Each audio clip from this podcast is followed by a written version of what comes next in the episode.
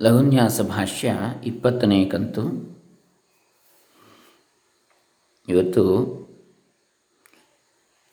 ಸಾಮವೇದದ ಪ್ರಥಮ ಮಂತ್ರವಾದ, ಸಾಮವೇದ ಆರಂಭ ಮಂತ್ರವಾದ ಅಗ್ನ ಆಯಾಹಿ ವೀತಯೇ. ಇದರ ಸಾಯಣ ಭಾಷ್ಯ.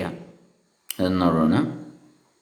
ಅದರ ಅನುವಾದ, ಓಂ ಶ್ರೀ ಗುರುಭ್ಯೋ ನಮಃ ಹರಿ ಓಂ. ಶ್ರೀ ಗಣೇಶಾಯ ನಮಃ. ಡಾಕ್ಟರ್ ಕೃಷ್ಣಮೂರ್ತಿ ಶಾಸ್ತ್ರಿ ದಂಬೆ ಪುಣಚ, ಬಂಟ್ವಾಳ ತಾಲೂಕು ದಕ್ಷಿಣ ಕನ್ನಡ ಜಿಲ್ಲೆ, ಕರ್ನಾಟಕ, ಭಾರತ. ಸಾಯಣ ಭಾಷ್ಯ ಅಗ್ನ ಆಯಾಹಿ ವೀತಯೇ ಮಂತ್ರದ್ದು.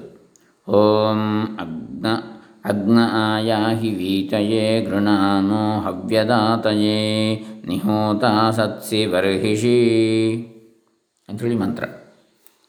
ಅಗ್ನ ಆಯಾಹಿ ವೀತಯೇ ಗೃಹಾನೋ ಹವ್ಯದಾತಯೇ ನಿಹೋತ ಸತ್ಸಿ ಬರ್ಹಿಷಿ ಪ್ರಥಮೇ ಖಂಡೆ ಅಗ್ನ ಆಯಾಹಿ ಇತ್ಯೇಷ ಭರದ್ವಾಜೇನ ದೃಷ್ಟ ಗಾಯತ್ರಿ ಆಗ್ನೇಯಿ ಸಾಮವೇದದ ಪೂರ್ವಾರ್ಚಿಯ ಮೊದಲ ಖಂಡದಲ್ಲಿ ಅಗ್ನ ಆಯಾಹಿ ಎಂಬ ಸಾಮ ಮಂತ್ರವು ಭರದ್ವಾಜ ಮುನಿಯಿಂದ ದರ್ಶಿತವಾದ ಗಾಯತ್ರಿ ಛಂದಸ್ಸಿನಲ್ಲಿರುವ ಅಗ್ನಿದೇವತಾಕವಾದ ಮಂತ್ರ. ಸಾ ಏಷ ಪ್ರಥಮ ಅಂತಹ ಇದು ಮೊದಲನೆಯದು. ಹೇ ಅಗ್ನೇ, ಅಂಗನಾದಿಗುಣ ವಿಶಿಷ್ಟ, ತ್ವಂ ಆಯಾಹಿ, ಅಸ್ಮದ್ ಯಜ್ಞಂ ಪ್ರತಿ ಆಗಚ್ಛ. ಅಯ್ಯ ಅಗ್ನಿಯೇ, ವಕ್ರಗಮನಾದಿಗಳಿಂದ ವಿಶೇಷಿತನಾದವನೇ. ಗಾಳಿ ಬಂದಾಗ ಓರೆ ಓರೆ ಅಲ್ಲಾಡ್ತದೆ. ಅಗ್ನಿ ಬೇರೆ ಬೇರೆ ರೀತಿಯಲ್ಲಿ ಹೋಗ್ತದೆ. ಯಾವ ಸೈಡು ತಿರುಗ್ತದೆ ಹೇಳಲಿಕ್ಕಾಗೋದಿಲ್ಲ ಹಾಗೆ ವಕ್ರ ಗಮನಾದಿಗಳಿಂದ ವಿಶೇಷಿತನಾದವನೇ ಅಂಗನಾದಿಗುಣ ವಿಶಿಷ್ಟ ನೀನು ನಮ್ಮ ಯಜ್ಞದೆಡೆಗೆ ಬಾ, ಆಗಮಿಸು. ಕಿಮರ್ಥಂ ವೀತಯೇ ಹವಿಷಾಂ ಚರು ಪುರೋಡಾಶಾದೀನಾಂ ಭಕ್ಷಣಾಯ. ಯಾಕೆ? ಚರು ಪುರೋಡಾಶಾದಿ ಹವಿಸ್ಸುಗಳ ಭಕ್ಷಣೆಗಾಗಿ. ಕೀದೃಶಸ್ಸನ್ ಗೃಣಾನಃ ಅಸ್ಮಾಭಿ ಸ್ತೂ ಸ್ತೂಯಮಾನ ವ್ಯತ್ಯಯೇನ ಕರ್ಮಣಿ ಕರ್ತೃಪ್ರತ್ಯಯ ಎಂಥವನಾಗಿ? ನಮ್ಮಿಂದ ಸ್ತುತಿಸಲ್ಪಡುವವನಾಗಿ। ಪುನಶ್ಚ ಕಿಮರ್ಥಂ ಹವ್ಯದಾತಯೇ ದೇವೇಭ್ಯೋ ಹವಿಷ್ಪ್ರದಾನಾಯ ಪುನಃ ಯಾಕಾಗಿ? ದೇವತೆಗಳಿಗೆ ಹವಿಸ್ಸನ್ನೀಯಲು ಬಾ। ಆಗತ್ಯ ಚ ಹೋತ, ದೇವಾನಾಂ ಆಹ್ವಾತ, ಸನ್ ಬರ್ಹಿಷಿ, ಆಸ್ತೀರ್ಣೆ ದರ್ಭೆ ನಿಶಿಸ್, ನಿಷತ್ಸಿ ನಿಷೀದ ಹಾಗೆಯೇ ಬಂದು ದೇವತೆಗಳನ್ನು ಆಹ್ವಾನಿಸುವ ಹೋತೃವಾಗಿದ್ದು ನೆಲದಲ್ಲಿ ಹರಡಿದ ದರ್ಭಾಸನದಲ್ಲಿ ಕುಳಿತು ವಿರಾಜಮಾನನಾಗು. ಇದು ಅಗ್ನಾಯಾಹಿವೀತೆಯೇ ಇದರ ಸಾಯಣ ಭಾಷ್ಯಾರ್ಥ. ಇನ್ನು ನಲವತ್ತ ಏಳನೇ ಪ್ರಶ್ನೆ, ಅಥರ್ವ ವೇದಾರಂಭದ ಮಂತ್ರ ಯಾವುದು? ಅದರ ತಾತ್ಪರ್ಯ ಏನು? ಅದರಲ್ಲಿ ನೀರನ್ನು ಹೇಗೆ ವರ್ಣಿಸಲಾಗಿದೆ? ಅಥರ್ವ ಕಾಂಡ ಒಂದು, ಅನುವಾಕ ಒಂದು ಸೂಕ್ತ. ಆರು. ಮಂತ್ರ ಒಂದು ಜಲಸೂಕ್ತದ ಭಾಗ ಸುಬೋಧ ಹಿಂದಿ ಭಾಷ್ಯ ಇದಕ್ಕೆ ದಾಮೋದರ ಸಾತವಲೇಕರ್ ಅವರ ಸುಬೋಧ ಹಿಂದಿ ಭಾಷ್ಯದ ಅನುವಾದ ಮಾಡೋಣ ಸಿಂಧುದ್ವೀಪರಿಷಿ ಅಪಾನ್ನಪಾತ್ आपो देवता ॐ शन्नो देवीरभिष्टय आपो ಭವಂತು ಪೀತಯೇ ಶಂಯೋರಭಿಸ್ರವಂತು ನಃ ದೇವೀ ಆಪಃ ದಿವ್ಯವಾದ ಜಲರಾಶಿ ಅಥವಾ ನೀರಿನ ಬಿಂದುಗಳು. ಅಪಹ ಏಕವಚನ, ಆಪಹ ಬಹುವಚನ. ಅಂದರೆ ಅಪಹ ಅಂದರೆ ಅದು ಬೇರೆ ಬೇರೆ ವಿಭಕ್ತಿಗಳಲ್ಲಿ ಬೇರೆ ಬೇರೆ ರೀತಿಯಲ್ಲಿ ಹೋಗ್ತದೆ ಅದು. ಇರಲಿ. ದಿವ್ಯವಾದ ಜಲರಾಶಿ ಅಥವಾ ನೀರಿನ ಬಿಂದುಗಳು. ನಹ, ಶಂ, ನಮಗೆ ಸುಖ ಶಾಂತಿಯನ್ನೀಯಲಿ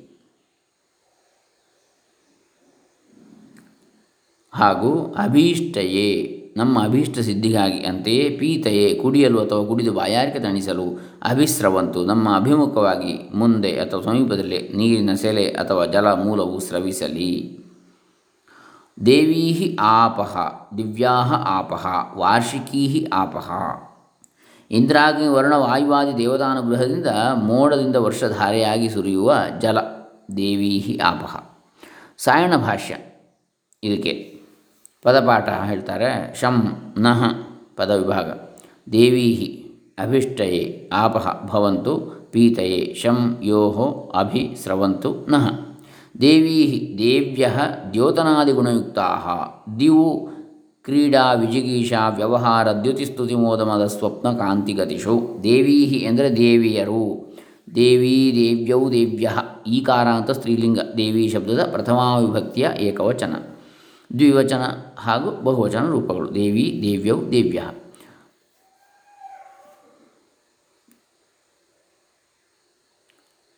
ಬೆಳಗುವ ಅಥವಾ ಪ್ರಕಾಶಿಸುವ, ದಿವು, ಕ್ರೀಡಾ, ವಿಜಿಗೀಷ ಅಥವಾ ದ್ಯುತಿ, ಬೆಳಕು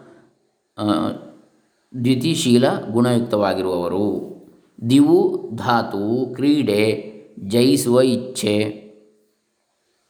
ಕ್ರೀಡಾ ವಿಜಿಗೀಷ ವ್ಯವಹಾರ ದ್ಯುತಿ ಸ್ತುತಿ ವ್ಯವಹಾರ ಬೆಳಕು ಸ್ತುತಿ ಪ್ರಶಂಸೆ, ಮೋದ, ಮದ, ಸ್ವಪ್ನ, ಕಾಂತಿ ಗತಿಷು ಮೋದ ಅಂದರೆ ಮುದ, ಹರ್ಷ, ಮದ ಅಂದರೆ ದರ್ಪ, ಕನಸು ಸ್ವಪ್ನ, ಕಾಂತಿ, ಬೆಳಕು, ಕಾಂತಶೀಲತೆ, ಆಕರ್ಷಣ ಗತಿಷು ಗತಿ, ಚಲನಶೀಲತೆ ಎಂಬ ಅರ್ಥಗಳುಳ್ಳದ್ದು, ದಿವು ಧಾತು. ಈ ಧಾತುವಿನಿಂದ ದೇವಿ ಪದವು ನಿಷ್ಪನ್ನವಾಗಿದೆ. ಯಾಸ್ಕಃ ತು ದೇವಶಬ್ದಂ ಬಹುಧಾ ನಿರವೋಚತ್. ದೇವೋ ದಾನಾದ್ವಾ, ದೀಪನಾದ್ವಾ, ದ್ಯೋತನಾದ್ವಾ, ದ್ಯುಸ್ಥಾನೋ ಭವತಿ ಇತಿ ವಾ ಯಾಸ್ಕ ನಿರುಕ್ತ ಏಳು ಹದಿನೈದು. ಇತಿ, ನಿರುಕ್ತಕಾರ ಯಾಸ್ಕರಾದರೋ ದೇವಶಬ್ದವನ್ನು ಬಹುವಿಧವಾಗಿ ನಿರ್ವಚಿಸಿರುವರು. ದೇವನು ದಾನಗುಣದಿಂದಲೋ, ದೇವೋ ದಾನಾದ್ವಾ, ದೀಪನಾದ್ವಾ ಉರಿಯುವಿಕೆಯಿಂದಲೋ, ಬೆಳಗುವಿಕೆಯಿಂದಲೋ, ಪ್ರಕಾಶಿಸುವಿಕೆಯಿಂದಲೋ, ದ್ಯೋತನಾದ್ವಾ, ದ್ಯುಸ್ಥಾನೆಯು, ದ್ಯು, ದ್ಯುಸ್ಥಾನೋ ಭವತಿ ಇತಿವ ದ್ಯುಲೋಕ ಅಥವಾ ದೇವಲೋಕ ಅಥವಾ ಸ್ವರ್ಗದಲ್ಲಿ ಇರುತ್ತಾನೆ ಎಂಬುದರಿಂದಲೋ ದೇವ ಅಂಥೇಳಿ. ಏವಮಾತ್ಮಿಕ ಆಪಃ ನಃ ಅಸ್ಮಾಕಂ ಅಭಿಷ್ಟಯೇ ಅಭಿಯಜನಾಯ.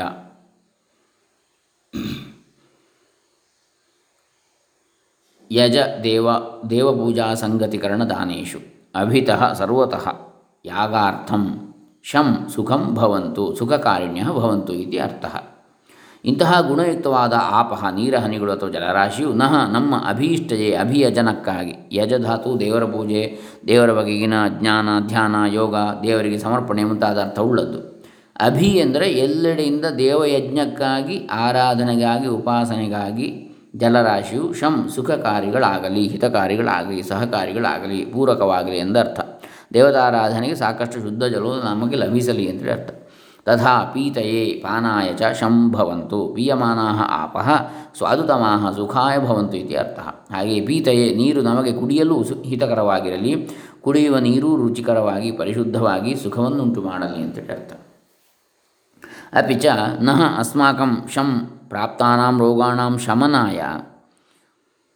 ಯೋ ಅಪ್ರಾಪ್ತಾನಾಂ ರೋಗಾಣಾಂ ಪೃಥಕ್ಕರಣಾಯ ಚ ತಾ ಆಪಃ ಅಭಿಸ್ರವಂತು, ಅಸ್ಮದ್ ಅಭಿಮುಖ್ಯೇ, ಆಭಿಮುಖ್ಯೇನ ಗಚ್ಚಂತು. ಯದ್ವಾ ಶಂ ಯೋ ಇತಿ ರೋಗಾಣಾಂ ಶಮನಂ ಚೋರವ್ಯಾಘ್ರಾದಿಜನಿತಭಯಾನಾಂ ಪೃಥಕ್ಕರಣಂಚ ಯಥಾ ತಥಾ ಇತ್ಯರ್ಥಃ. ತದುಕ್ತಂ ಯಾಸ್ಕೇನ ಶಮನಂಚ ರೋಗಾಣಾಂ ಯಾವನಂಚ ಭಯಾನಾಂ ಇತಿ.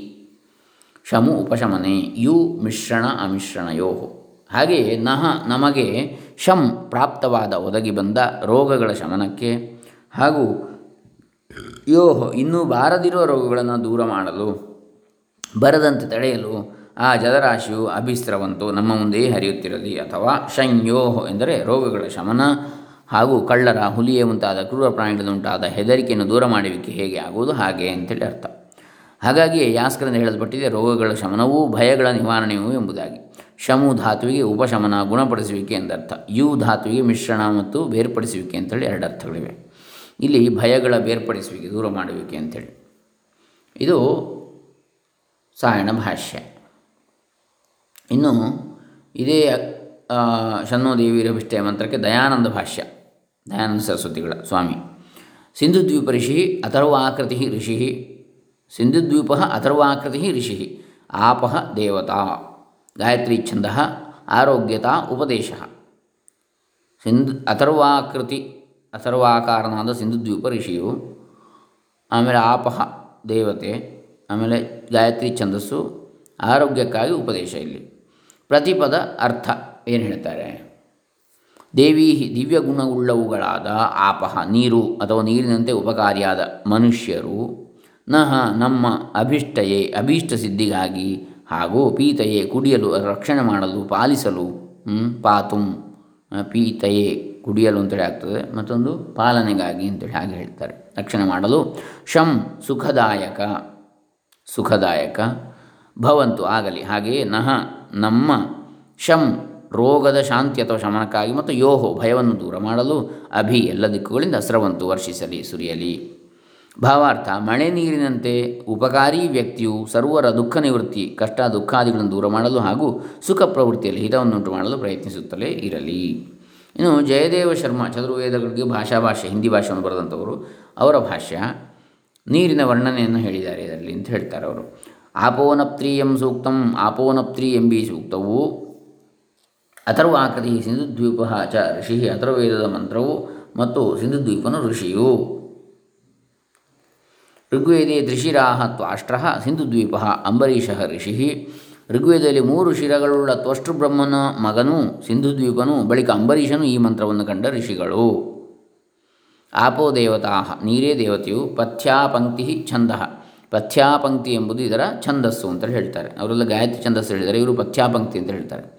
ಚತುರ್ರುಚಂ ಸೂಕ್ತಂ, ನಾಲ್ಕು ಋಕ್ಕುಗಳ ಸೂಕ್ತವಿದು ಲಘುನ್ಯಾಸದಲ್ಲಿ ಯಾವುದು? ಆಪೋನಪ್ತ್ರಿ ಸೂಕ್ತ. ಲಘುನ್ಯಾಸದಲ್ಲಿ ಮೊದಲ ಋಕ್ಕನ್ನು ಮಾತ್ರ ಸಂಕಲಿಸಲಾಗಿದೆ. ಇದು ಋಗ್ವೇದದ ಹತ್ತನೇ ಮಂಡಲದ ಒಂಬತ್ತನೆಯ ಸೂಕ್ತದಲ್ಲಿ ನಾಲ್ಕನೇ ಮಂತ್ರ.